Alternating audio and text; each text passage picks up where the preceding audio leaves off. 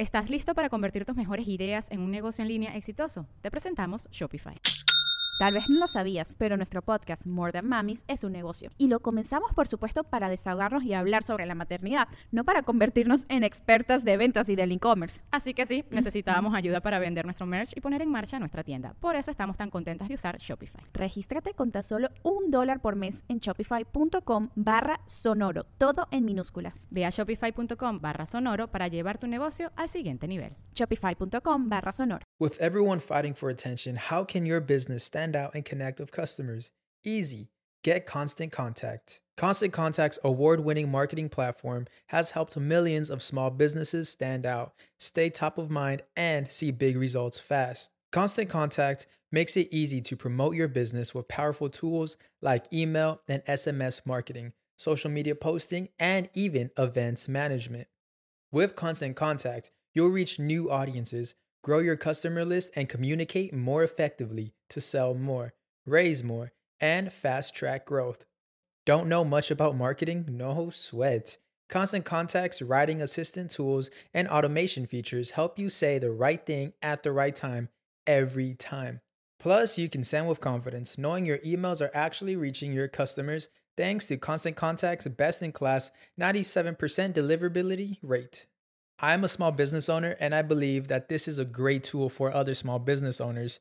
In small businesses, you need to create a team. And if you're starting by yourself, Constant Contact can be the team that you need. Tackle any challenge with Constant Contact's expert live customer support. Plus, everything's backed by the 30 day money back guarantee. So get going and start growing your business today with a free trial at constantcontact.com.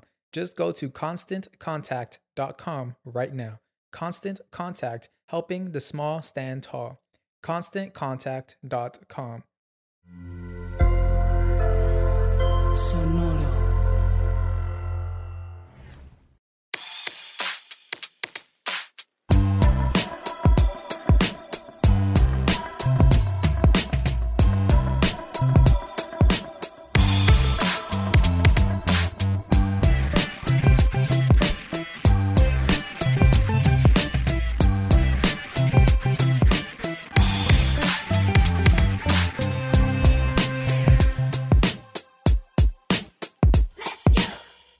Tal? Bienvenidos de vuelta a Músicos de Sillón. Otra vez vamos a hablar de música como si supiéramos de qué chingados estamos hablando.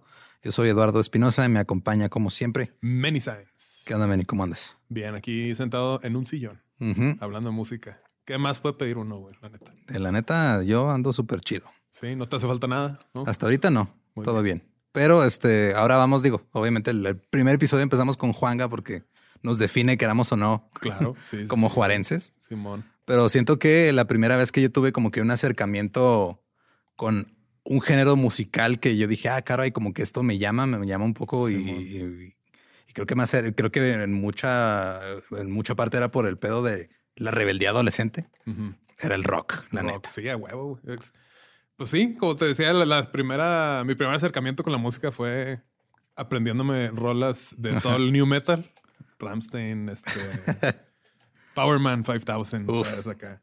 Que todas eran en, en rail, en la cuerda arriba. Simón. Pero sí, el rock creo que es una muy buena, muy buen género para entrarle a esto de la música. Simón. Y pues por eso este episodio se llama Tú qué vas a saber de rock, chamaco pendejo. Eh, pendejo. Exacto. porque voy a empezar diciendo algo que tal vez no les va a gustar a los fans del rock. A ver. Pero es que ya párenle de mamar. O sea, neta.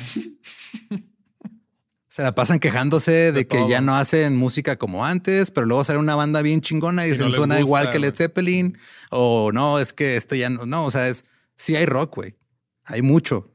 Nada más que pecamos de quedarnos en lo mismo. güey. Exactamente, güey. Sí, hay mucho rock nuevo, Hay güey. un chingo de rock nuevo, hay un chingo de bandas muy chingonas en, en todo el mundo. Aquí en México hay propuestas muy chingonas también de, de música rock, pero no les damos la misma atención porque decimos, ay, no, es que mejor me quedo escuchando otra vez las tres canciones de ACDC que me sé Simón. en lugar de darle una oportunidad a una banda nueva, güey. Es eso, güey, que no le quieren dar oportunidad a a algo nuevo. Y está en curioso que, o sea, un género tan chido y tan como, pues, Que se supone que va en contra de lo establecido. ajá, como que muchos fans de ese género son como muy diferentes a lo que Muy cerrados, género, ajá, muy sí, cerrado, güey.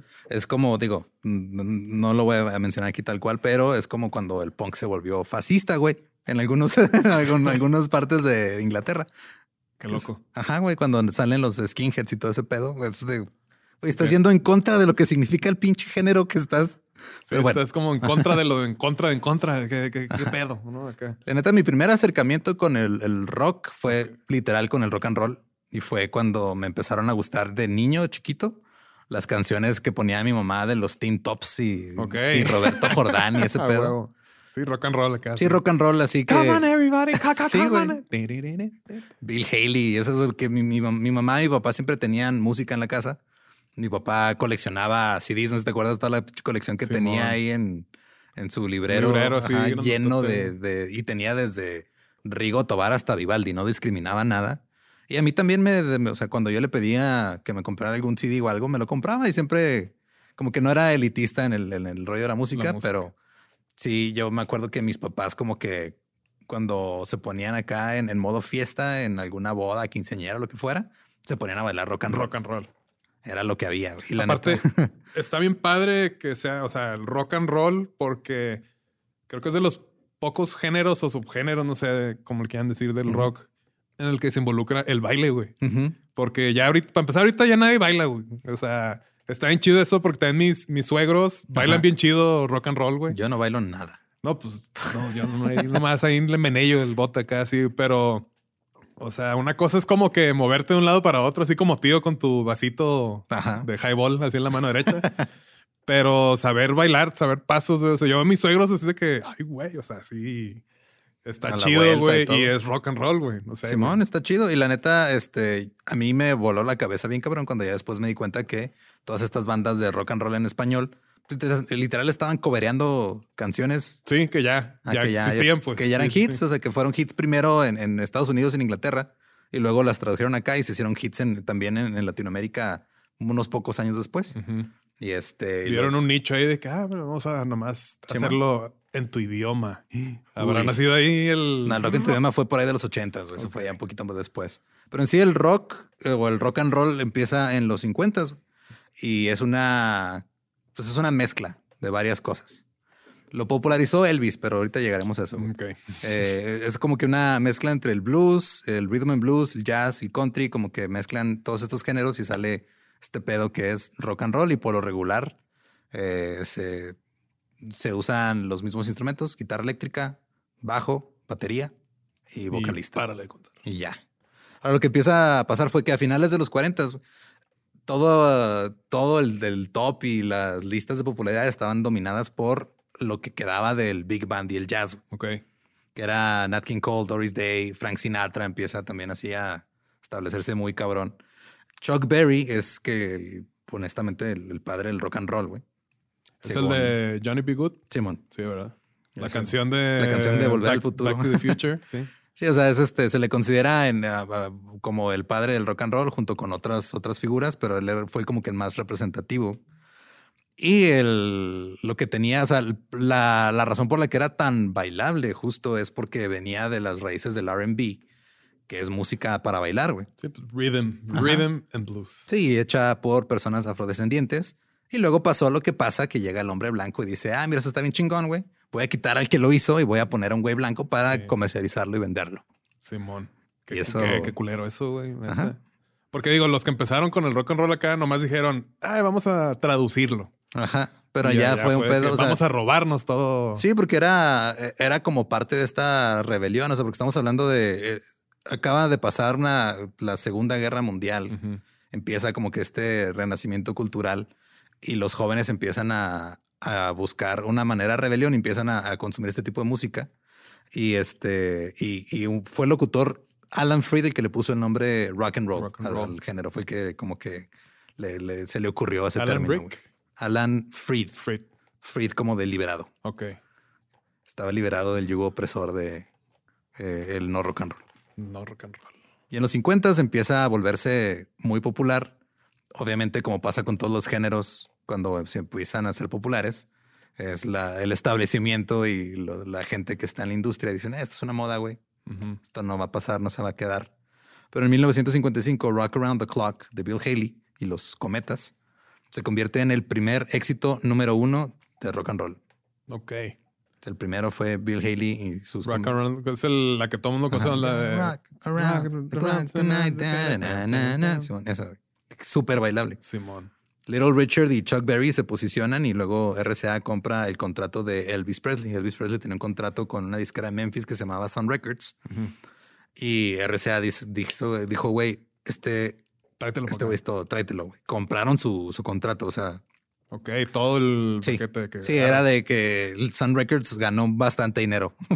Ok. De- porque pues esos güeyes eran, ah, yo ya lo tengo y para si lo quieres tú vas a tener que, así como fichaje de fútbol, güey. Vas a Como una que- transferencia. Pues sí, sí, sí, sí. Qué loco. Y en el 56, Elvis Presley tiene su primer hit número uno con Heartbreak Hotel. Ok. Y para finales de ese año se convierte en el primer artista con nueve hits en el top 100. O sea, en un año, güey. Es un chingo. Ajá, nueve, nueve sencillos, todos en el top 100. Y tan solo tuvo que robarse y apropiarse culturalmente. Solamente lo único que tuvo que hacer fue robarse un género musical de, Sí, Y se quejan de los una, que no la minoría, en el rock. de una minoría oprimida. Sí, es el equivalente a tener padres ricos y decir que tuviste, que construiste su propio éxito, güey. O sea, vio, vio ese, toda esa cultura, ese género, fue que a mí me gusta eso. Lo voy a adaptar. Ahora, Elvis Presley lo que tenía es que era un showman nato. Sí, sí, sí, sí. Tenía un chingo de carisma. Tacarita. y- ajá. Y para que veamos hasta dónde hemos avanzado como sociedad. Esos bailes en los que movía ligeramente Sí. la cadera. Que le enseñó Forrest Gump. Era, era escandaloso, güey. Sí, ju- pedo. justo estaba pensando eso ahorita de que el, el rock and roll, la música de los jóvenes que están acá, y pues era nomás bailar así, es de que, uh, si supieran a dónde va a ir esto, ¿verdad? Ajá, pero esos, esos movimientos de cadera eran considerados obscenos y había gente que quería censurar a Elvis Presley Simón. Porque él estaba moviendo la cadera y eso ya es muy sexual. Y la Siempre va a estar esa gente, ¿no? Que no, censúralo, censúralo porque es del diablo y va a corromper a toda nuestra sociedad y cosas, mira, siguen pasando. Pues ahí siguen quemando libros de Harry Potter y así. Pero lo que pasó fue que, o sea, Elvis Presley empezó a coberear este, canciones de artistas negros, las convertía en éxitos porque ya era como digerible para las masas, porque racismo en esa época, güey, un chingo. Y sigue, güey. O sigue sea, fue- es sí. parecido como lo que hizo Jimena Sariñana con Los Ángeles Azules, ¿no? Es como que, ah, bueno. O sea, bueno, no lo hizo ella, pero como que ya la raza vio de que esta artista más como fresilla Ajá. ya lo está cantando. Entonces está bien que yo ya lo consuma, ¿no? Simón, Está o es lo mismo que le pasó a Boys to Men, güey, que Boys to Men estaban bien cabrones como grupo vocal en los noventas. Y luego llegó este Perlman y dijo, ah, mira, yo puedo hacer eso, pero con niños blancos. blancos. Y sacó a Ba- Backstreet Boys y Backstreet NSYNC. Boys. Y les tumbaron el jale bien bo- cabrón. bo- güey. Boys to Men. que la neta también estaba muy chingón lo que hacen esos güeyes. Pero pues eso es para otro episodio. Sí. Y eh, para el 59, el 43% de las ventas de discos y sencillos era rock and roll. Verga, no, pues es muy, muy buena década, muy buen año para el rock. Sí, güey. O sea, ¿cuándo ha sido la última vez que ha habido tanta, o sea, tanta música de un solo género en, en el, en el top 100 que no sea pop o hip hop? Pop o hi- hip hop. Pues No creo que haya pasado en los últimos 10, 15 años. No, porque digo, cuando empezamos a nosotros a tener como independencia musical, acá Ajá. el new metal y todo, o sea, sí había mucho, pero no era así de, de alto el porcentaje que se consumía de rock, ¿no? Simón. Y luego lo que pasó también con Elvis y con RCA Records es de que en lugar de firmar a, a los artistas, Perdón, güey, pero cada que dices Elvis se me viene a mi mente, píntame. esa madre, güey. no, este Elvis no estaba tan crespo. Ok. Este, no, imagínate, ese Elvis era más sexual todavía. Ese Elvis se masturba en aviones. güey. Sí, sí. Ay, Elvis. No, lo que hacía eh, RCA era en, en lugar de firmar a estos artistas que estaban haciendo la música, güey, estos artistas chingones, afroamericanos, afro- afrodescendientes, les compraba las canciones y se las daba a Elvis, güey. Ok. O sea, preferían seguir con este monstruo del entretenimiento que se convirtió Elvis Presley que darles una que darle oportunidad. una oportunidad a artistas que estaban en realidad creando el movimiento, güey. Se me, hace, se me hace bien raro, bueno, no raro, pero es curioso Ajá. Que siempre, bueno, ya ahorita no sé si funciona así tan, pero antes así como la figura de la disquera que te chingaba y todo acá, este, que ahorita lo que comentamos en el episodio pasado, que ya que está más democratizada la música y más conectada y todo, ya no, ya no es indispensable el tener este apoyo de los ejecutivos para llegar a hacer algo, ¿no? Como, No, pero de todos modos. o sea, sí ayuda. O sea, ayuda y todavía tienen sus mañas, güey. O sea, lo que, lo que van haciendo es este es como el crimen organizado. güey. Legalizan la marihuana en algunos lugares y el crimen organizado encuentra otra manera donde sacar lana. Pues sí. Pasa lo mismo con las disqueras. Empieza la era digital y empiezan a perder lana porque ya la gente no está comprando discos físicos. Entonces, ¿qué hacen? Se meten con Spotify y se me, y le chingan dinero a, la- a la- a- a los artistas a través de sus tratos con Spotify. Pues sí. O este, empiezan a, a generar estos contratos que le llaman de 360 grados, que antes era muy común que tú como banda, eh, tú nada más con la disquera tenías un contrato en el que ellos se encargaban de mover los discos y te daban ahí un porcentaje y te daban a, a grabar y, y ya. No se metían con tus este, ingresos de ni de giras ni de mercancía. Pero cuando empiezan a perder dinero por la era digital, güey, encuentran esa maña y dicen, ah, no, pues te voy a firmar todo, yo me encargo de tu mercancía, yo De me encargo todo. de tus giras y me quedo con un porcentaje de todo, güey. Entonces, nada más van encontrando nuevas mañas de dónde sacar lana. Pues Está- sí. No, pero a lo que iba es de que, o sea, como que siempre los ejecutivos es. Ahorita que dijiste que en vez de darle una oportunidad a todos estos artistas que Ah, sí, claro. obviamente tienen talento y están haciendo cosas chidas, es de que no, no cambies las cosas, las cosas son así, güey. Pero ya después pasan unos años y alguien cambia las cosas y es como todo una revelación de que, wow, nunca se había hecho eso. Sí, porque pues no dan chance de hacerlo. Y siento que lo que está pasando es de que en los últimos 10, 15 años, que creo que es lo que vamos a repetir un chingo durante muchos episodios, es que ya, o sea, como es más fácil, eh, porque antes literal tenías que ir con una disquera, a veces audicionar, mandarles un demo y ver si te pelaban. Ahora no, tú subes tu música, güey. Y está más fácil hacer que tu música sea disponible ah, para el- las masas, pero al mismo tiempo es más difícil porque hay mucha más competencia, güey. Porque ahora ya es más accesible para muchas. Muchas, digo, y muchas masas también. Sí, ajá, vamos a, vamos a hablar justo de, de la gente que empieza haciendo música en, en, en sus recámaras en, Sí. en algún episodio. Y, Y terminan en un podcast. porque no pegaron sus Porque rolas. no pegaron. Porque hace 20 años no había TikTok. Ahí están y las, pues las masas no me hacen caso, pero ahí está todo. Y el, y el pedo es ese, o sea, de que ahora sí es, es, es mucho más fácil crear y, y- y subir tu música para que esté disponible, pero hay tantas personas haciendo eso ahora que es más difícil pegar y es donde ahora las disqueras dicen, ah, güey, yo te puedo ayudar a darte ese extra, a posicionarte en cosas tan, o sea, hay cosas tan, tan raras que no nos damos cuenta que hacen las disqueras, güey, que literal así de influencers que tienen un chingo de, de- de seguidores en Instagram, por ejemplo. Las disqueras les dan a veces una lana para que suene una historia y pongan una rola de fondo, güey. O sea, ni siquiera que de la... manera orgánica, entre Sí, o sea, comillas. como que ni siquiera que la promocionen, así de, ah, este, estoy escuchando. No, es, tú súbete una historia ahí de te estás pisteando y pon esta rola de fondo, güey. Y te doy quién sabe cuánta lana. Y así es como posicionan las cosas ahora, güey. Y si estuviéramos en los 50 de que, hey, ¿qué onda, amigos? Aquí estoy lo, come on, everybody, come, come, come on. Así en el fondo. ¿no?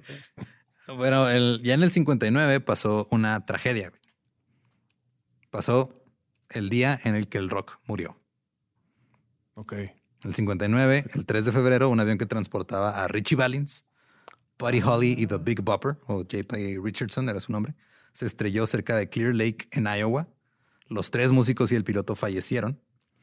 Richardson, que era mejor conocido como The Big Bopper, había tenido un hit con Chantilly Lace. Valens apenas tenía 17 años, había tenido éxito con La Bamba y con Donna. Y Buddy Holly tenía 22 años y ya tenía un éxito muy cabrón con la canción, la canción Peggy Sue y dejó a una esposa embarazada viuda, güey.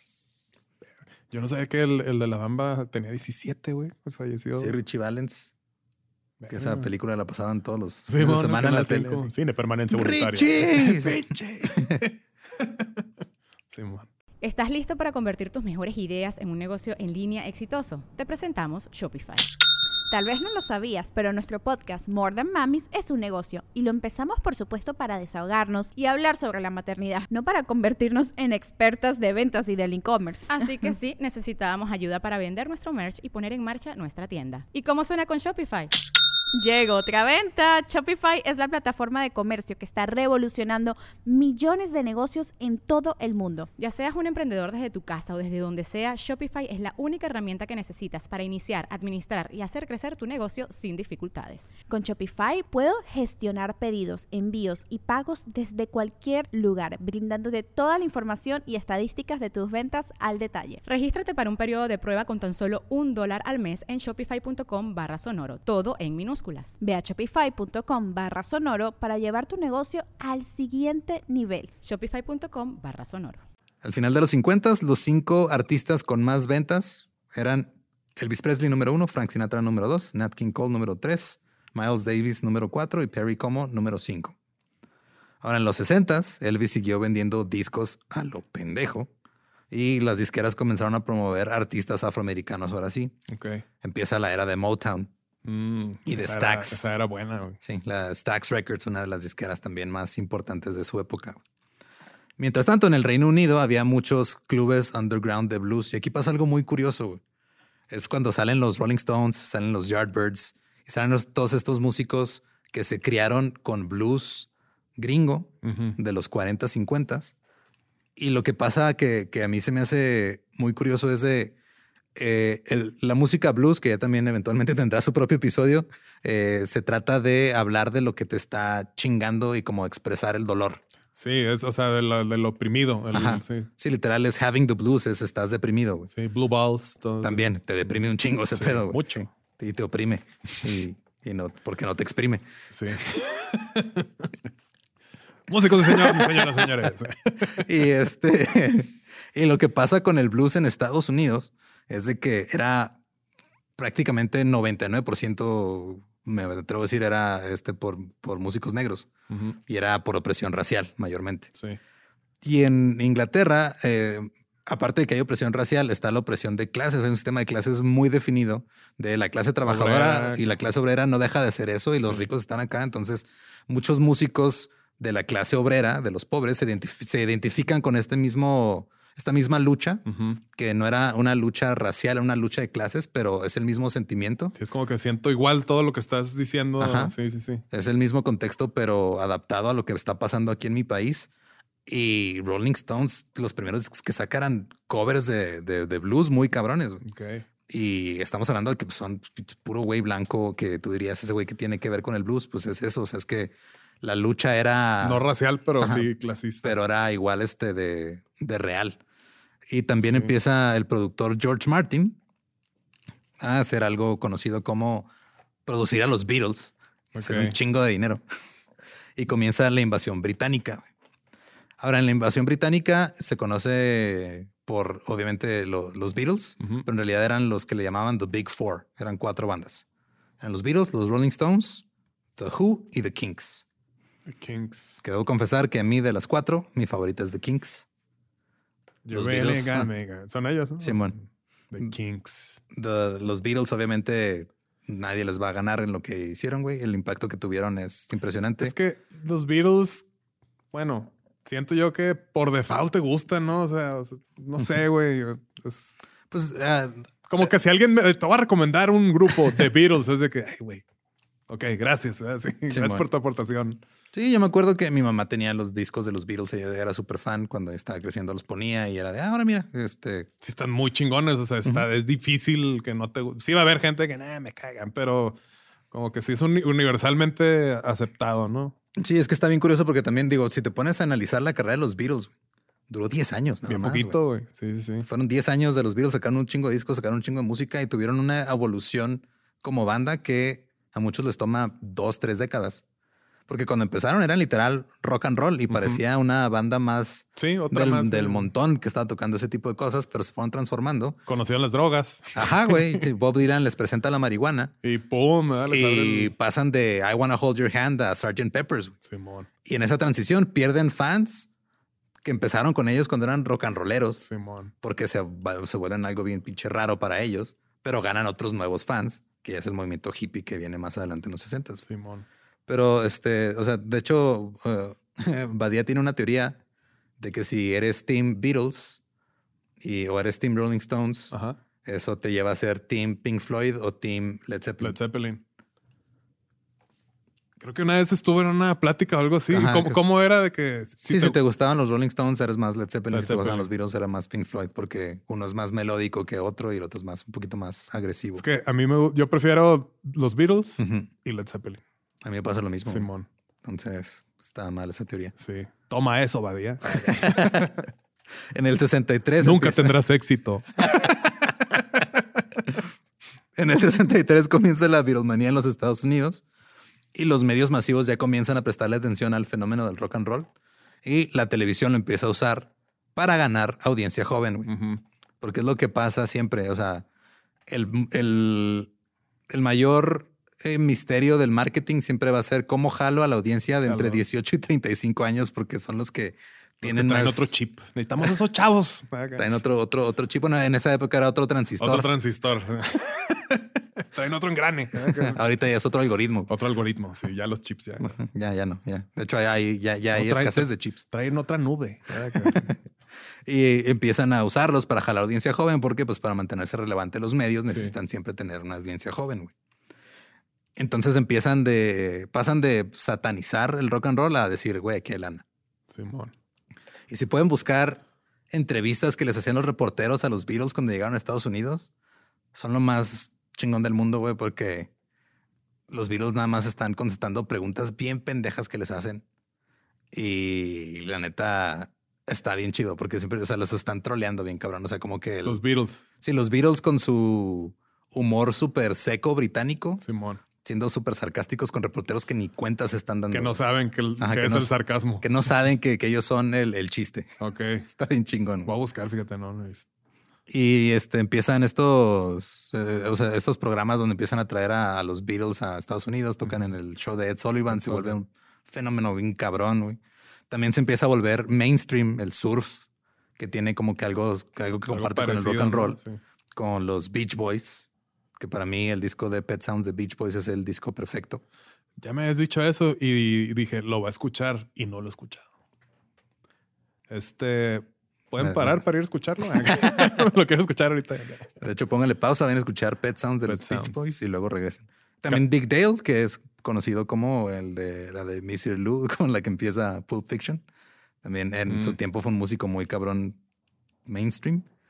Y básicamente el surf era rock and roll para irte a la playa a tirar fiesta con tus compas. Simón. Cantar bien alto. Ajá. Eh, los músicos comienzan a experimentar con su creatividad y con las drogas. Sobre todo con las drogas en la segunda mitad de la década de los 60. ¡Yay!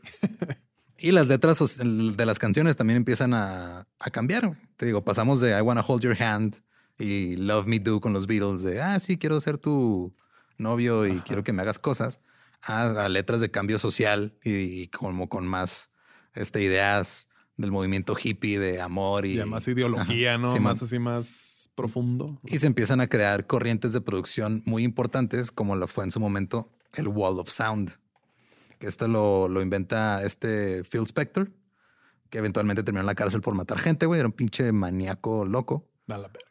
Pero Phil Spector lo que hacía era, pues en ese tiempo grababas todo en el estudio y no era tan común grabar como grabas ahora que grabas por separado. Sí. Entonces lo que Pero hacía... todo junto, ¿no? Sí. Phil Spector lo que hacía era creaba este muro de sonido en el que literal metía 30 músicos a un estudio. Güey. Decía, ah, esta canción lleva trompetas, pues mete a cinco trompetistas. Esta canción lleva este coro, tráete a 10 cantantes. Y lo que hacía eso era que creaba muchísima presencia en la grabación sin saturar el sonido y, y lo hacía como muy imponente. güey. Y empezaba como que a, empezaban a experimentar también con la manera de, gra- de grabar y todo, porque pues, estaban bien pinches drogados en un estudio a las 4 de la mañana. Pero pues salen cosas interesantes, Exacto, salen cosas hacer cosas chingonas. diferentes. Que es así como más o menos la, idea que quería decir ahorita, pero de que como que no, es que vamos a grabar. Nada más se puede grabar así. Simón. que no, pero haz esto, güey. Sí, Y empiezan, repente- em- empiezan a experimentar. Por ejemplo, los Beatles empiezan a experimentar con, con loops de, de- de cinta. Simón. Empiezan a grabar una cosa y luego le pegan ahí la cinta, y luego le dan vueltas y empiezan a, a salir sonidos nuevos que ahorita nos parecen muy comunes. Sí, pero que en su es un momento. sample. Simón. Pero en su momento era súper revolucionario ese pedo. Ujú. Ahorita ya no lo es porque ahorita ya lo haces en tu compu. Te picas Este- un botón y ya. Simón, está. y ya está. Pero todo eso viene de un camino que tomó décadas. También comienza en esa época eh, un, vi- un reavivamiento del folk con Bob Dylan, Ujú. con Joan Baez, con Phil Ox, que es mi favorito de ese, de ese género. Y este se vuelve muy, muy- como muy importante y muy popular la música de protesta. Que empezó un poquito más atrás con Goody Guthrie y todo eso, que lo vamos a también va a tener su Sí. propio episodio, la música de protesta, porque es un género muy, muy este, no necesariamente un género, pero como una temática muy interesante. Sí, muy, muy interesante, la verdad. Y luego de repente, güey, empiezan a distorsionar los instrumentos y las Ahí, ahí es guitarras y donde todo, me- y- siempre me emociona esa parte de la historia de que, ah, mira, esta, este instrumento puede escucharse así. De que, Simón. oh. ¿Cómo habrá sido el primer así guitarrazo así de que, ten, de que, ah, caray. Curiosamente, el, eh, estaba viendo un documental de, sobre los pedales de efectos que me pasó Mendicuti, que eventualmente platicaremos con él de, Sí, de, de pedales. de muchas cosas, güey. Con Mendicuti nada más es ponernos a, a- lo ponemos a hablar de una guitarra y dura seis horas. O comer. Comer y poner el muchacho de los ojos tristes. Este, si no conocen a López Mendicuti, es un gran fotógrafo, síganlo en sus redes. Y este me pasó un documental que hacen sobre la historia de los pedales de efectos. Y el primer, el primer efecto eh, eh, fue el fuzz. Ok. Y fue porque una consola Metió ruido, ¿no? metió ruido, güey. Sí. Literal, un canal estaba dañado. Y grabaron ahí este, un- una línea abajo, creo, una línea de guitarra.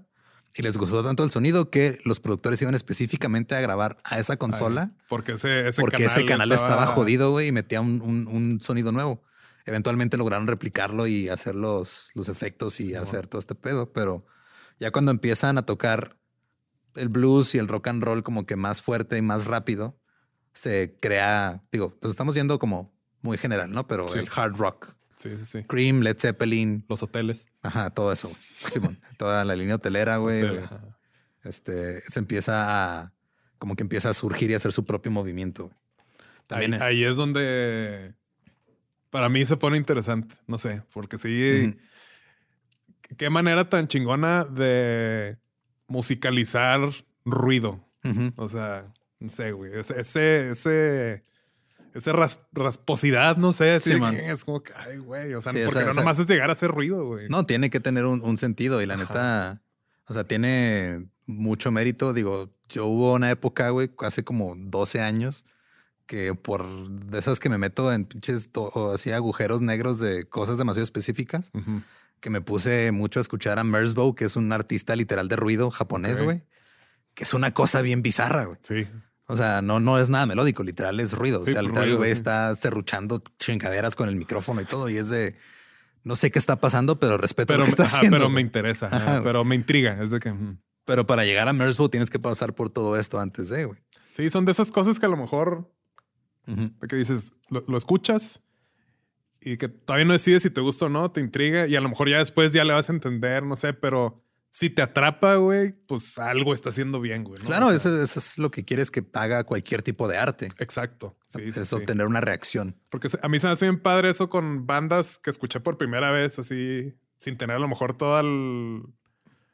Todo el, el repertorio que ya he escuchado y a lo mejor ya con un oído más como darle más la oportunidad de que, ah, a ver, porque antes era que, ah, si no es rock no lo escucho, güey. Simón. Entonces como que vuelves a escuchar cosas así que antes te intrigaron y ahorita es como que, ah, ok, sí, sí me gusta, güey. Simón. Está chido. Y también empieza esta época la psicodelia, gracias a las drogas. Se empieza a convertir en un, mo- un movimiento musical muy importante con exponentes como The Velvet Underground. Frank Zappa, que también ese güey, no mames, podríamos hacer un episodio dedicado nada más a Frank Zappa. Invitamos al Badía, ¿no? Para tener una referencia. Una referencia visual. visual. Este Jefferson Airplane, The Grateful Dead, Eh, que digo, la psicodelia llega todavía hasta estas épocas con King, este Gizzard and the Lizard Wizard, güey. Entonces, creo que es el exponente más cabrón de psicodelia ahorita, Qué loco, güey. más Sí, sí, fuerte. Eh, Jimi Hendrix llega, eh, se hace llorar a Eric Clapton en Inglaterra. Que lo, lo pisó. Ajá, este, no, pues, no, o sea, fue de. Llega, cuando llegue, llega Jimi Hendrix. Que le dijo culo. Eh, cuando- pues casi, casi, güey. O sea, fue con el puro poder de sus dedos. Y sé que suena muy raro, Ay. pero pues que le. pues lo hizo llorar, güey. Ok. Eric Clapton era el guitarrista más cabrón de Inglaterra junto con Jimmy Page y estos güeyes. Y de repente llega este güey que estaba resucitando el blues, pero poniéndole distorsión. Ok. Y llega a Inglaterra y en un concierto lo va a ver el- este Eric Clapton y lo ve tocar y dice, no mames, ¿para qué sigo tocando la guitarra? Este güey toca la guitarra mejor que nadie en el mundo, güey. Y lloró. Y lloró. Fíjate, Bueno, no sé si lloró, pero sí se agüitó. Como que es, eso es un.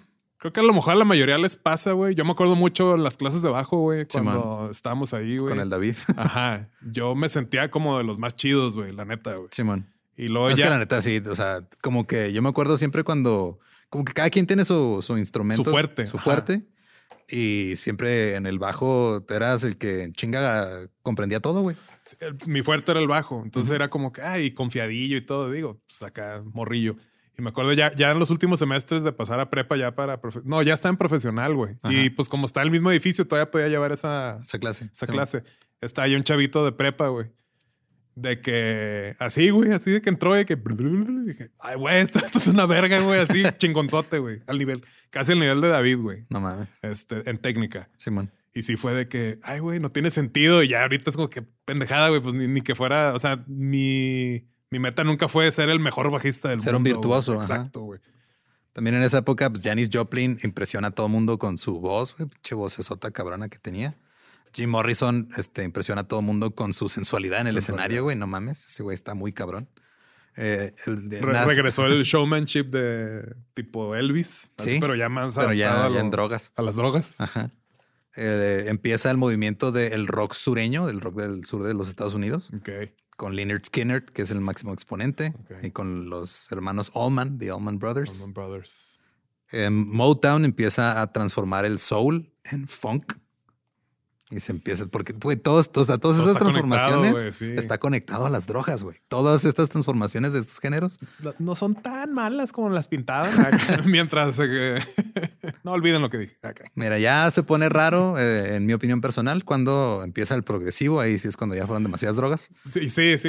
O sea, que ya, ya es como que vil experimentación, ¿no? O sea, a lo mejor ya no está tanto la, la estructura, güey. No sé, güey. Simón. Porque el funk a mí, para mí, es de los géneros más chingones. Es, que es que es, es delicioso escuchar funk, güey. Es- Sí, es- es- no puedes. No- no yo que puedes no bailo, Ajá, ajá, es no, como- no puedo no moverme, o sea, un baseline y acá, un Ajá, es- beat, güey. Es puro ritmo, güey. Y está bien padre cómo van dejando como sus. Su, o sea, el, el, el funk es el abuelito y luego ya sale un género y luego otro género y otro género y luego un género que se amplía ese género y ya es. mm, Está chido, güey, está chido. Sí, está muy cabrón que las bases, se empiezan a sentar las bases de la música electrónica que mm, en los 90s, 2000s pega de una manera muy cabrona. Simón. Está basada en samples de esta época del, del, del soul y el, y el funk. Sí, pues el, house es un género que sin el, funk no existiría, güey. Sí. Así peladas. También este, eh, pues digo, sale Jethro Tull, King Crimson, que digo, no soy muy fan de King Crimson, pero me encanta Robert Fripp, el guitarrista, lo que hizo después con Brian Eno. Está divino. Ah. Sí, güey, está cabrón. Eh, empiezan los festivales masivos de música. Ok. En el 67 estuvo el Monterey Pop Festival, tres días, 55 mil personas. Avándaro. Avándaro, güey. La encuerada de Avándaro. Eh, Woodstock en el 69 con medio millón de personas. Verga, güey. Y hubo varios este, festivales que se hicieron que no salieron bien en esa época porque pues no estaban preparados para la logística Me- medio millón de personas, güey.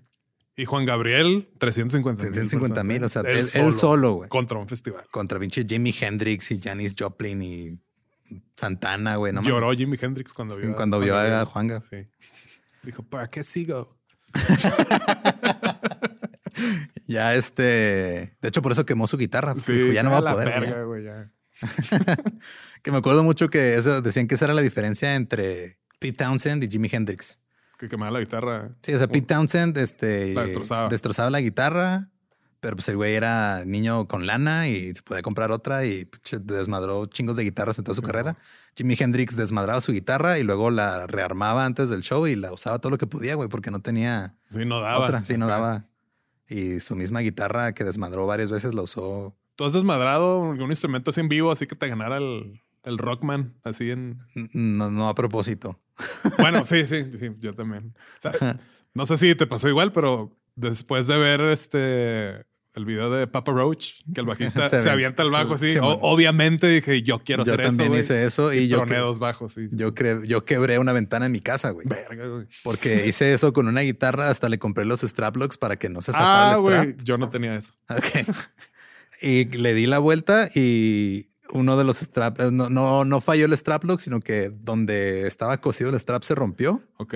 y salió volando hacia atrás la, la guitarra y rompió una ventana. güey. Fíjate, güey. Yo, o sea, tenía un. Hasta eso que era un bajo como imitación Fender, güey. O sea, Ajá. que me costó como 100 dólares en Richie's. ¿Te acuerdas? Uh, no allá mames, en sí. El Paso, güey. Y este, primero fue el intento Ujú. Y me dio un chingadazón en la espalda. Que atrás. Y dije, bueno, lo voy a volver a hacer. Ajá. Le di, se zafó y se cayó del lado donde conectas el, el cable y una bolladota ahí. Ajá. Y luego el que sigue, güey, ya se rompió el, En el la cabeza. No, la cabeza Ah, donde la están las cabeza. clavijas. Ok. Y ahí dije, creo que ya no debo seguir haciendo esto. Curiosamente, las, las Gibson, este, por la forma en la que está la, la cabeza, sufren mucho de, de pues, se quiebran así a cada rato, güey. Pero aparentemente es este más, o sea, cuando la reparas, queda más fuerte porque el pegamento es más fuerte que la madera. Ok. Eso lo aprendí cuando se me rompió una. que era imitación, pero sí. Eh, en la década de los 60, los cinco artistas con más ventas al final. Número uno, los Beatles. Número dos, Elvis Presley. Número tres, los Bajo. Rolling Stones.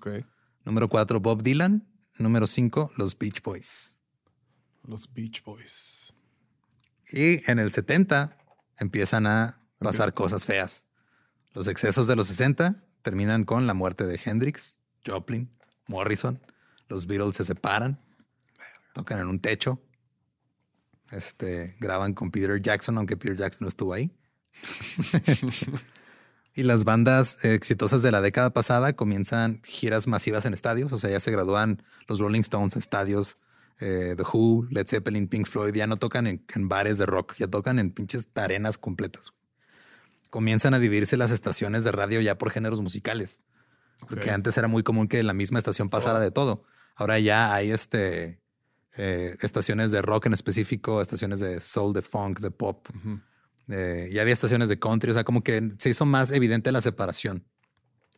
Y empieza a pasar algo muy cabrón. Algo que yo siento que ha definido mucho la música eh, y, y la manera en la que se consume la música ha sido el automóvil. Pues sí. Sí, sí, sí. Y en los 70 es cuando empiezan a haber automóviles con reproductores de, de cassettes. De cassette. Entonces ya podías llevar tu música, no podías. tracks Ajá, no Cassette. tenías que poner el radio, güey. Sí, ya tú escogías. Ya escogías tú tu música, podías hacer tus mixtapes. Fíjate que empecé a leer y como todos los libros que he empezado a leer los últimos cinco años, ¿Los los, dejé mitad? al... No, ¿a cuál mitad? güey? A la, la página 15, güey. El de... Barn? No, el de Talking Heads. el de- Al de How Music- Music Works. Ajá, How Music Yo lo acabo de comprar, no lo he empezado. Ah, pues empezando, menciona algo así como la música va cambiando dependiendo De hecho, cómo un- se consuma, güey. Hay un TED Talk que hizo David Byrne enfocado en eso, güey, que David te habla de, de, o sea, por ejemplo, la música barroca eh, tenía mucho detalle, Sí. eh, como de- y, y cómo se consumía en lugares grandes y Ajá, todo. ten- o sea, tenían que ponerle atención a esos detalles, güey. La música de cámara, que es un poquito más este, pequeña, era un poco más sutil, como cuando se inventan los, los aparatos de reproducción musical en la casa, que tienen audífonos, empiezan a experimentar con técnicas de grabación, como grabar muy cerca del micrófono, el Sí. folk para que se escuche como que está en el cuarto contigo. Que ya no hay necesidad de a lo mejor tocar tan fuerte, güey. O sea, ya podías hacer a lo mejor este como cosas más delicaditas, güey, enfatizar, no sé. Sí, todo eso está bien chingón. Y en, en los 70 también el fenómeno del cantautor toma fuerza. Ok. Leonard Cohen, Johnny Mitchell, Neil Young, Tom Waits, Bruce Springsteen definieron la década. Eh, el country rock empieza también con los Eagles, el Heartland rock, que es como country rock, pero más así, este tipo Credence, Tom Petty, Ok. que es así, este. O sea, por country y Heartland se refieren básicamente a lo mismo, que es este, que tiene temática o tiene tintes eh, patriotas. La diferencia es de que el country es más sureño y el Heartland es más del norte. Sí, pues es más es como más rock, como rock, ¿no? O es, sea, es como la unión contra la confederación, como si fuera la guerra civil otra vez. güey. Ok, ok. ¿Qué prefieres? Oye, ¿Heartland o...? la neta, la neta, este Heartland. Sí, yo también. Batallo con el country rock un poco. Los Eagles Este. In the pickup truck and the man. Sí, güey. Tengo, tengo como, como Big Lebowski, güey. Tengo un problema con, con los Eagles que, Los Eagles. que es irracional. Es- yo sé que es irracional, pero tengo un problema, güey. Con de California me desespera un chingo. Te espera. Eh, Como que desde que Y ya empecé- sé que me van a decir, escucha la versión de When Hell Freezes Over. Sí, ya la he escuchado. Es, está muy cabrona, pero, Música de table. pero sigue siendo un pedo irracional que yo sé que no, o sea, que no, no, es, no es culpa de la banda, es mi culpa. Bueno, pues lo reconoces. eso, es, es el primer paso, ¿no? Para ser abierto a Simón. otros géneros. Luego llega Bob Marley y toma eh, el reggae y lo lleva a su máxima popularidad Mm, en esa época. Eh, llega el glam rock. Glam rock. Se, se me hace muy interesante ese género. Está chido porque, pues, como que entendieron de que, a ver, somos también este entertainers, ¿no? Somos showmans. Simón. Hay que meterle también a la. Sí, Mark Bolan. David Bowie son los exponentes más cabrones del glam de, de su época, güey. Sí, que ya no nada más le echan ganas a lo musical, güey, ya al Sí, performance. tienen el performance y Está todo. Que eso, digo, vuelven a, a lo que hacía Elvis Presley, era mucho performance, pero le agregan más teatralidad al, al asunto. Eso, sí, sí, sí. Y este Brian Eno comienza a experimentar y a producir. Kraftwerk y Tangerine Dream este, hacen que nazca la música electrónica como la conocemos ahora. Simón. Eh, popcorn o palomitas de maíz, como lo Tin, dicen. tin, tin, tin. Sí, así.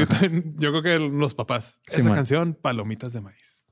Eh, la música disco se convierte en un fenómeno prácticamente de la noche a la mañana, güey. Empieza a dominar las listas, estaciones de radio, los clubes, pero luego en el 79 muere. Muere. Así como pero, subió, sí, bajó. pero literal murió en una montaña de fuego y cenizas durante un partido de béisbol. Quemaron todo el Sí. Disco. Sí, la muerte del disco y es un desmadre. El este, disco está chido, güey, la neta, güey. Pues es como una, un primo hermano del funk, güey, ¿no? Es Sí, Más, más- diseñado para. Más diseñado club. para club, exacto. Eh, nace eh, el soft rock o el rock para eh, dormir. nace de. Es como una mezcla extraña de lo que queda del, del reavivamiento del folk. Y un güey modorro. Sale Cat Stevens o Yusuf Is- Islam, como se hizo llamar después. James Taylor, Billy Joel, Fleetwood Mac de- deja de ser una banda de blues, como era al principio con. Peter Green. Y ahora se vuelve una banda de soft rock. Soft rock. Ya cuando agarran a pues la pareja tóxica. Stevie que- Nicks. Sí. Sí, güey, que Stevie Nicks y Lindsey Buckingham. Muy buenos este, músicos, pero Lindsey Buckingham, me acuerdo del sketch de, de SNL con Bill. Hader. My friend Lindsey Buckingham. What's up with that? Eh, curiosamente, eh, cuando eh, un, un- un fan fue suficientemente eh, bondadoso conmigo y me dio un tour por la fábrica de Fender en Ensenada, Ok. Ah, qué chido. Vi ah, sí, el- es cierto, sí, que fuiste. Qué Simón. vergas, güey. vi el modelo de Lindsey Buckingham de guitarra, una Jazzmaster morada muy bonita. Ok. Y luego me di cuenta que el que me dio el tour no sabía quién era Lindsey Buckingham, porque llegó y me dijo, porque vimos la guitarra y dije, ah, esa está bonita, ¿de quién es? Porque tienen como que en la placa de atrás. Dice Lindsay Lohan. Sí, casi, casi, güey. En la placa de atrás tienen como que un simbolito. Simón. Y me dice, deja pregunto. Y luego ya regresa y me dice, es de una tal Lindsay Buckingham. Ok. Yo, no, güey, es, O sea que es un. no es una tal Lindsay Buckingham, es un tal Lindsay Buckingham que es uno de los mejores compositores de rock de la historia. güey. El hard rock El hard rock. pasa a su siguiente evolución, el heavy metal. Heavy metal. ¿Qué, qué pasa? Se vuelve de una piedra dura, se vuelve un metal pesado. Un metal pesado. Black Sabbath, Motorhead, Judas Priest. Kiss, eh. Sí, no, güey. Este, Kiss es más es glam, pop, glam es rock, glam, sí, es glam. ajá, pero este, su imagen era de heavy metal. El punk nace también en esta década, güey, como una manera de volver a lo sencillo e ir contra el sistema. Irónicamente, liderada en, en Inglaterra por una banda fabricada por una disquera llamada los Sex Pistols. Sex Pistols. Eh, The Clash, que era de, de- de esa camada de bandas británicas. The Clash es mi favorita. En Estados Unidos, The Ramones y muchas otras. Sí, que está como que ya más basado en, en a la ver, hay que hacerlo todos nosotros y más este. Sí, empieza más la, la cultura del DIY y Los power chords. Simón, de no necesitamos este Técnica. No necesitamos armónicos, güey. Tú obviamente te puros pinches acordes con quinta y ya. Y grita. Y no grita. necesitas saber cantar. Sí, güey. Es como la energía. Está chido eso, la neta. Digo, también tiene lo suyo, güey. Es mi música de confort, güey. Todo El lo punk. que es así punk o derivado del punk, así rock de garage, es mi Cuando no sé qué escuchar, siempre vuelvo a eso. Punk. Y está padre que está ahorita como que renaciendo un poquito gracias a Travis. Está bien cabrón ese pedo de Travis Barker de cada, cada vez es más corto el periodo entre algo que sale y luego se vuelve como nostalgia. Ajá. Que o sea, antes era así en los, no sé, en los ochentas era la nostalgia de los 40, 50. Ah, sí, sí, sí, sí. Entonces como, que, se va acortando el periodo. Entonces ahorita en el 2020, eh, literal es el 2005, güey, la nostalgia. De que no es tanto. Acá, Ajá, sí. y estaba escuchando uno de mis podcasts favoritos de música, Song Exploder. Eh, están Con Rishi- con Cash que- Crusher, sí. si quieren escucharlo, trata de... Él, él habla con los artistas sobre cómo componen una canción en específico. Y trae las pistas del, Trae las de la pistas y canción. todo. bien También tiene un programa en Netflix de, de ese mismo contenido que está bien chingón. Y tiene un episodio donde habla con la hija de Will Smith, Con Willow. con Willow. Porque que sus- también ya está haciendo así, ¿no? Es como. Sí, hizo una punk. canción de pop punk con Travis y me dio mucha risa porque ya pues, tiene 21 años. O sea, cuando Travis Barker estaba pegando con Blink, ella acababa de nacer. Simón. Pero eh, tocó esa canción con Travis. O sea, fue como que le dijo al productor, pues vamos a hablarle a Travis. Y decir, no, no, pues, ¿crees que quiera? Y güey, es Travis, toca todo, siempre. Simón. Sí. Sí. o sea, sigue relevante, güey. Está chido. Sin perder lo suyo, güey. Sí, y, y lo que se me hizo bien Es como el tío, el tío cool. Es, es el equivalente a este. Ay, se me fue el nombre del cantante del tri. El- Alex Alex Lora. Es Lora. el Alex Lora de. Ajá, pero, ¿no? es- ajá, Pero es- cool. Ajá, pero sin una hija que mató a alguien. Eh, supuestamente, Ok. presuntamente. No sabemos aquí. No sabemos. Eh, el pedo es de que esta Willow empieza a hablar de cómo estaba muy sorprendida de que Travis Barker grabó la canción en una sola toma, güey. Así completa y así de, Mi hija. mi hija. Sí. Eh, él inventó eh, eh, esa forma de tocar la batería Sí. en ese género. Sí, claro sí. que lo va a tocar en una toma. Simón. Lo ha tocado por 25 años. Pues así, así empezó con Blink, ¿no? Así que, ah, esto es un baterista. Ah, Simón. Se aprendió todo así antes de un show. En, un- ajá. En el 77, regresamos a la década en la que nos quedamos. Muere Elvis a los 42 años, presuntamente. Presuntamente. El New Wave. Comiendo sándwiches de, De- mantequilla ajá. de maní con plátano, con mermelada y. y de chingadera y media, sí, con un monchis bien cabrón. Empieza el New Wave, que ya empiezan a meterle como que ritmos diferentes, este, un poquito de música electrónica al rock. Ok. Eh, sale Duran Duran, sale Eurythmics, eh, sale eh, Talking Heads, que es también de mis bandas favoritas. No le he puesto la atención que necesito ponerle, fíjate. A Talking Con Heads. Talking Heads me pasa algo de está muy chido, pero al mismo tiempo me molesta el hecho de que David Byrne sea, o sea, David Byrne es un chingón, pero al mismo tiempo es un culero. Ok. Y la razón por la que los Talking Heads tuvieron pedos es porque él menospreciaba a los otros integrantes porque él decía yo puedo todo solo. No los necesito. Y, y eso no está chido tampoco, güey. O sea, Pues como sí. que hay que... Pero hay que aprender a separar la obra del artista, ¿no? eh, depende de que haya hecho el artista, güey. Bueno, eso sí. Eso, eso será para otro capítulo. Estamos dando un chingo de previews para. Sí, de que este va a ser el capítulo futuro. 140 en el año 2000. Me iba a decir 2023, pero no, no. creo que va a ser como 2025. 25. Ya que a ver en qué variante vamos.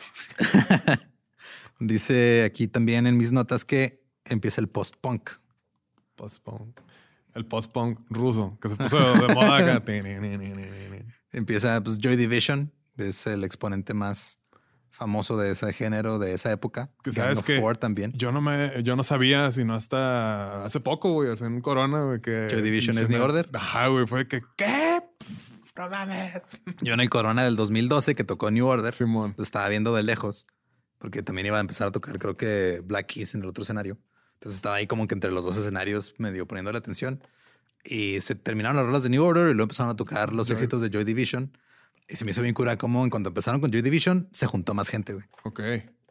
O sea, sí tienen un chingo de gente, pero ya con Joy Division como que otros... Yo estuve a punto de irme a ver las de las rolas, pero dije, no, tengo que irme al otro escenario.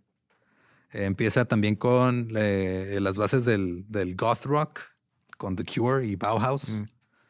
Y al final de los 70s, los Con artistas, ajá, con la cura. Agarras la cura, güey. La cura. Está cabrón. De hecho, se supone que el nombre de The Cure viene de una canción de Nick Drake, que es uno de mis cantautores favoritos, que no pegó en su tiempo, que también eventualmente hablar- hablaremos un poco más de, Muy bien. de ese género. Una enfermedad era la canción. Ajá. Y él sacó la cura. Sí, o sea, era una línea de, la, de una de las rolas que dice algo de una cura. Y Ok. Como era música muy deprimente y Robert Smith siempre está deprimido, como que dijo, ah, huevo, de aquí soy. De aquí soy. Eh, al final de esta década, los artistas con más ventas fueron Elton John. Otra vez, este, como que el, el pedo británico se subió a la, a la punta porque fue Elton John, Rolling Stones, Pink Floyd, ABBA y Led Zeppelin. Sí, como que el rock salió de acá, de Estados Unidos, y los ingleses lo mejoraron. Ajá. Sí. Simón. ¿Quién tiene mejor rock, güey? ¿Los ingleses o los argentinos? No sé. O los gringos. No, la neta creo que, o sea, cada quien tiene lo suyo, pero creo que los, o sea, los argentinos tienen bandas muy chingonas. Muy cabrón, güey, porque ahorita todo lo urbano, o sea, trap y reggaetón, hay cosas bien chingonas, güey, bien diferentes que siguen estando como en el género así de trap, de reggaetón. Simón. Argentinos, güey, como que siempre, a lo mejor entran un poquito tarde al juego, pero entran con Sí, todo, entran con todo, está muy cabrón. No, la neta, o sea, como que siento que diferentes géneros tienen diferentes exponentes. O sea, el, yo siento que de esta época, hard rock, este, o el mod rock o todo este pedo, sí le doy la ventaja a, a Inglaterra, güey. Ok. Pero el metal, hasta que los noruegos empezaron a hacerlo, güey, este, Estados Unidos, Estados Unidos, ¿verdad? eran los que lo tenían más Bueno, chingón. sí. Em, en 1980, empezando la siguiente década, John Lennon es asesinado por Jared Leto. Pinche Eh, vato, güey. por Mark David Chapman. Por Jared Leto gordo. Ok. 1981 nace MTV.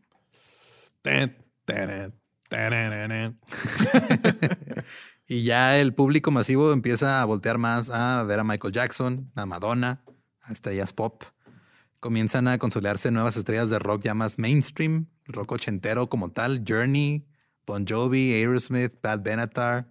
Son los que empiezan como que a hacer lo que, que empieza a sentar las bases del stadium rock o el arena rock. sí, Es- sí. Está diseñado para que estés cantando en alrededor de 10 mil personas esa rola. Sí, con muchos coros, mucho, muy, sí, muchos hooks, ¿no? Acá. El glam y el metal se fusionan y nace Motley Crue, Poison, Whitesnake, Guns N' Roses. Queen anda haciendo su desmadre. Da el mejor concierto de la historia en Live Aid en el 85. güey.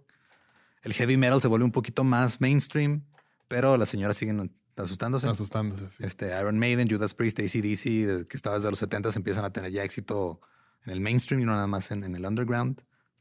Y luego eh, alguien dice, vamos a meterle más velocidad al metal y sale el thrash El metal. Metallica, Megadeth, Pantera, ese tipo de... de, de- Y de Metallica metal. se quedó en trash nomás. El punk se vuelve más agresivo, más duro, te empieza el hardcore. Va más por el pedo de Black Flag, Dead Kennedys, Fugazi, Misfits un poco por ahí. El hardcore, güey. Sí. El New Wave se transforma en synth pop.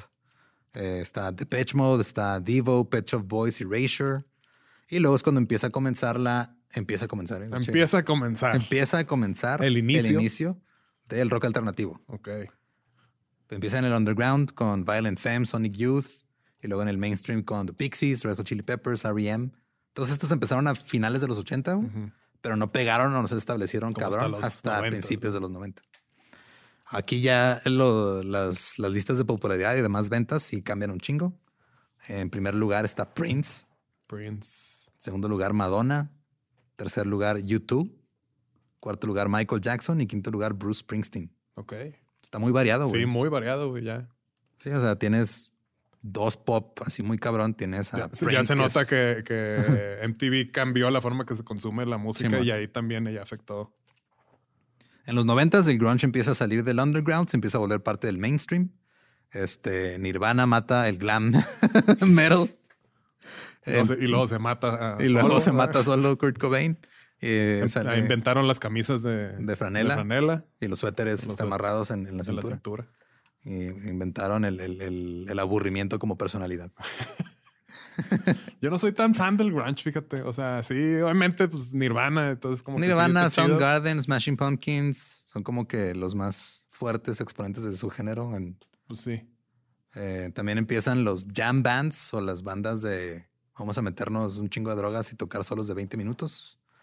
Como Dave Matthews, Fish, que es como la versión noventera de la psicodelia, de psicodelia. Grateful Dead. En Inglaterra surge el Britpop Ok. y pues, o sea, son como que el renacimiento de la inv- invasión británica de los 60s. Se hace todo el desmadre de Oasis contra Blur, que también ahí se vuelve un pedo de lucha de clases porque Oasis representaba a la clase trabajadora. Y Blur eran, Blur eran los fresitas, fresitas, ¿no? güey.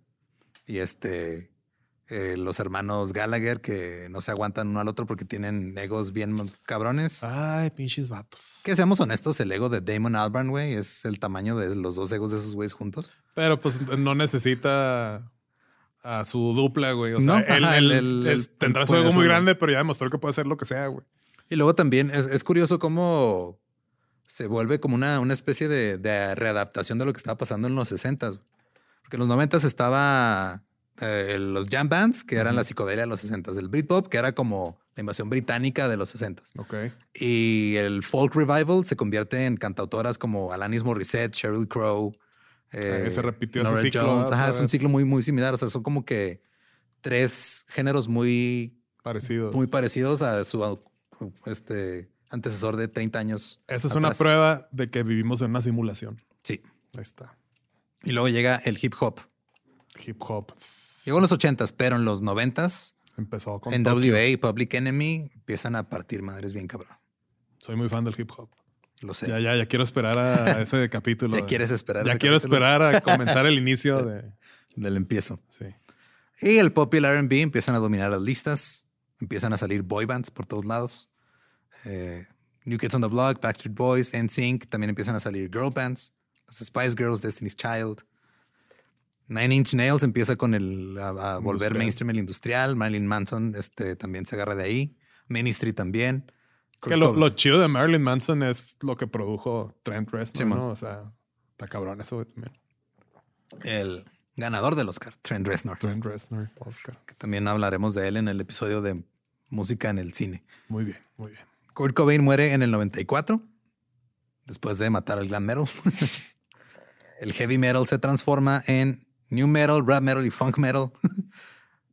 Ok, sí, el New Metal será Es- como el, el disco de esa época. Que como Yo creo que de sí, repente ¿no? salió y bien cabrón y lo pum, o sea, así se murió bien, Sí. bien cabronzote, güey. y pues los que dominan ese género, Korn, Limp Bizkit, Linkin Park, Rage Against the Machine. Que de, de esos mis favoritos, Rage Against the. Machine. Es por que mucho. Rage estuvo bien vergas que se adaptó al New Metal, pero Ajá. sigue, sigue escuchándose bien, güey. O sea, escuchas Korn lo primero, a mí me sigue gustando, me gusta Limp Bizkit también, pero ya no se oye tan, Ajá. tan no sé, güey, no, no, no perduró la, el tiempo, no sé. Sí. El punk deja de ser una herramienta de protesta, Protesta. y se vuelve en una herramienta de este niños clase medieros aburridos. El happy punk. Ajá. Que yo me incluyo ahí. Sí, ahí Este- entramos nosotros, sí, güey. Acá así este Blink 182. Sí, Green Day, se Day. empiezan a volver populares. 41. Ajá, Son 41 fue ya un poquito más 2000ero, pero estos empiezan a mediados Sí. finales de los noventas. También empieza el indie rock, que es como el rock alternativo y empieza a pegar mucho en, en las estaciones de radio de las universidades. Porque lo que empieza a pa- pasar en el radio de las universidades en los noventas es que como no tenían para pagarle a las disqueras por los éxitos, Pues empezaron a poner música. empiezan a poner música más underground. Ok. Y, y lo que empieza a pasar con eso es de que tus, tus fans es- los agarras muy jóvenes, güey, porque empiezas a Lo que escuchar. quieren las disqueras. Simón. Y, y el, y el rock alternativo, que en su momento pues, empezó con R.E.M. y todo eso, nace de estas, de estas corrientes de, ah, mira, en, en la estación de radio de la universidad pasan música que nadie más conoce, güey. Y luego eso eventualmente se vuelve mainstream cuando estos güeyes agarran trabajos de Pues oficina. sí. Ahí está. Ahí está la prueba de que cuando cambias las cosas, funcionan. güey. Simón. Ahí está. güey. Y empieza el movimiento indie rock como con bandas como Bell Sebastian, Dead Cup for Cutie, Neutral Milk Hotel, que también es un género que a mí me gusta mucho. Pero en las listas de popularidad en los noventas, la reina fue Mariah Carey, seguida de Madonna, seguida de Celine Dion. güey. Esa década fue de las mujeres Girl pop. Power. Luego R.E.M. y U2. Ok. Ya en los 2000 este, pues en el 2000 Marta es una lombriz. Y Tenen, ten, tenen. el pop punk y el hardcore empiezan a, también a, a moverse un poquito más. Empieza a salir el emo, el post-hardcore, el screamo. Se empiezan a hacer bandas como Jimmy Eat World y Dashboard Confessional del lado más como sentimental Ajá. o del lado más agresivo, este Glassjaw, Refused. Refused. güey. Toda esa, esa es mi, Simón. esa es mi, De- mi- te agarraste mi más. Sí. Y también empiezan este, como cosas como The Used, um, Story of the Thursday. Year, Thursday. o sea, como que de todo el de Story- cartel Story de. of the year. Until the day I die. Es como que de que cállate, mocoso. Si tienes 18, güey. Sí, tienes 18, ¿de qué te quejas? Y eh, todo, básicamente el lineup del festival When We Were Young. Pues sí, que antes se llamaba Bands Warp Tour. Simón. El Britpop crece otra vez. Coldplay, King, Travis empiezan a pegar bien cabrón. Radiohead se, consolida ya como el rey del rock alternativo. güey. También empieza un, un reavivamiento de el garage. Ok. The Strokes, White Stripes, Hives, Interpol, Arctic Monkeys, The Libertines, Los da. los Dust. Simón. Que para mí es lo que siento que lo que le pasó al glam metal y al grunge es lo mismo que le pasó al new metal y al, al Garage. güey. Siento que The Strokes mató al new metal así como Nirvana mató al glam. Pues sí. Sí, sí, porque de repente ya este, Ya no era cool no escuchar Limp cool. Bizkit, Korn, ahora era Sí, The no. Strokes y hacer que este cara de que no te importaba nada y que Todo el no mundo tiró sus gorras de los Yankees y se puso chamarras, de piel. sí, piel. güey. El internet y la música independiente empiezan a marcar bien cabrón la pauta, empiezan a salir proyectos un poco más caseros porque era ya más fácil grabar y compartir la música. Pero esta década la marcan Eminem, Madonna, Britney Spears, Coldplay y U2. Si te has dado cuenta, U2 lleva tres décadas Sí, estando en ahí- el top ahí- 5. Así como que eh, no me han visto, pero aquí sí. no llegan al número uno, pero, Pero sí están. están. ahí, güey, siempre. Eh, en, el, en la década de los 2010 Ok. Ya empieza el, el declive muy cabrón del, Del rock, rock. en el mainstream. En el mainstream, sí, es, importante. O sea, se deja de volverse comercialmente viable.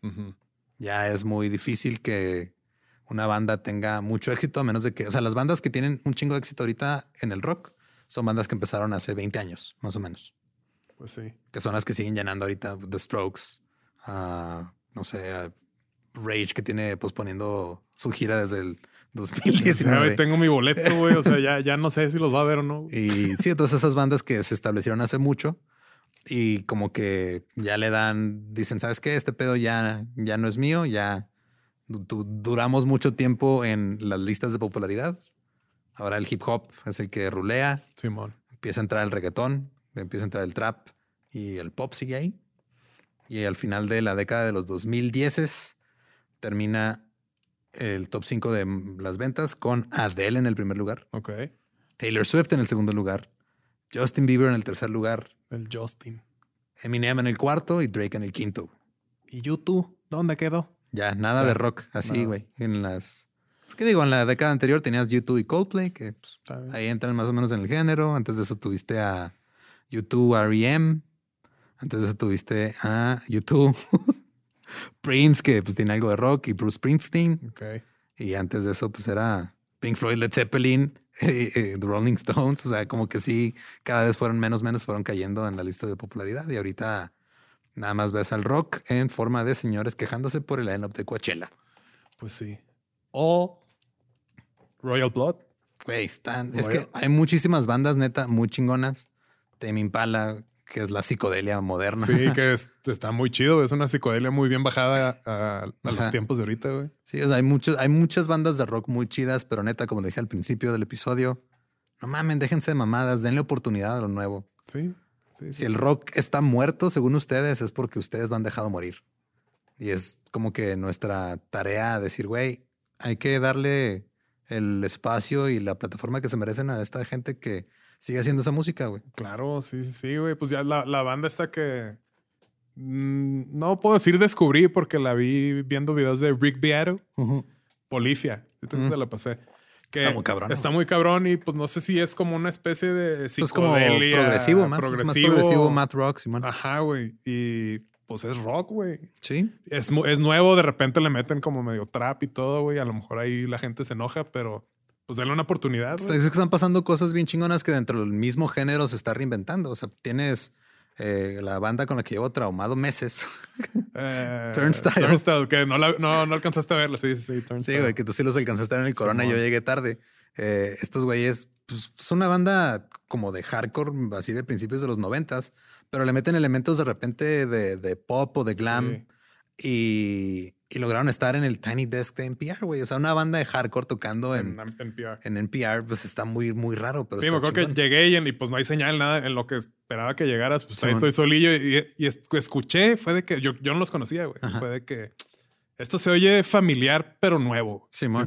Mm", dije, ah, está chido, güey. Y está chingón y, está, y están demostrando que hay muchas, muchas propuestas nuevas y que afortunadamente se les está dando la oportunidad, pero los dinosaurios del rock. no ¿Tú qué vas a saber, muchacho pendejo? Sí, no, no, no se quieren morir. Pongan a YouTube. Pongan a Black Sabbath, ¿no? Black ya dejen, ya dejen morir a Ozzy Osbourne, por favor, güey. Ya. Déjenlo en paz. Sí, ya, este. Ya se, se nos fue hace años, nomás que no se ha dado cuenta. Ya sé, güey. Su, su cuerpo rehúsa irse. sí, yo siento que este, creo que me dijo Badía una vez que, o sea, se metió tantas drogas que su cuerpo no sabe cómo morirse, güey. Ok, sí, sí, pues sí. En verga esa explicación, güey. Aquí pueden pasar Nada, otros... que de aquí a lo que sale el episodio ya valió madre. De que, oh. Pero sí, este episodio, digo, estuvo un poco más largo porque hablamos de mucho en muy poco tiempo, pero es como un, un, panorama general muy por encima de los 70 años del, del rock and roll. A y lo cómo que han salido cosas interesantes. Simón. Y digo, eventualmente vamos a ir explorando ya más a detalle diferentes corrientes, porque hay músicos de sillón para rato. Para rato, para rato. Y pues qué chido, güey, la neta, güey. Aprendí mucho. Eso es bueno. Yo, este, pues yo ya sabía todo, casi todo esto era de, mis notas, este, que hice un día así nomás. Pues hace como 10 años. Dije, algún día voy a hablar de esto. Ah, pues qué chido. En un podcast. Gracias por compartirlo con todos nosotros, la neta. Sí, son, este, son, son las cosas de las que hablo en la peda. Simón. Cada quien tiene su tema de que no se sale en, la peda. Este es el mío. Está bien, está bien. Sí, güey, sí, me, me gusta. Me gusta estar compartiéndolo. Y pues recuerden que nos pueden seguir en todos lados como arroba músicos de sillón. Y vamos a estar publicando también playlists eh, playlist de nuestras canciones favoritas de los que hemos mencionado aquí. Y nos pueden mandar ahí también sugerencias. Sugerencias de música. A mí me, me, me, encanta eso porque es una manera chida de conocer música nueva. Como que compartir canciones. Sí, está bonito. Y es como un vínculo ahí extra que haces con alguien. Es como, me tomé el tiempo de decidir que esto creo que te va a gustar. Simón. Muy bien. Y pues este, nos escuchamos en el siguiente episodio de Músicos de Sillón. Síganos en nuestras redes. A mí me encuentran como arroba ningún Eduardo. Y yo estoy como arroba no soy Manuel. Hasta luego. It's lunchtime at Tim Hortons, and we're serving up a special deal just for you. Our new $5.99 lunch deal includes your choice of any lunch sandwich and a side of crunchy kettle chips. Because what's lunch without a little crunch? And the sandwich choice is all yours, like a ham and Swiss, Chipotle chicken wrap, BLT, and more, made to order just the way you like it. Tim Hortons new lunch deal. Simple, delicious, and just $5.99. Now that's a good deal. Only at your neighborhood Tim's. U.S. only. Price and participation vary. Terms apply. ¿Estás listo para convertir tus mejores ideas en un negocio en línea exitoso? Te presentamos Shopify.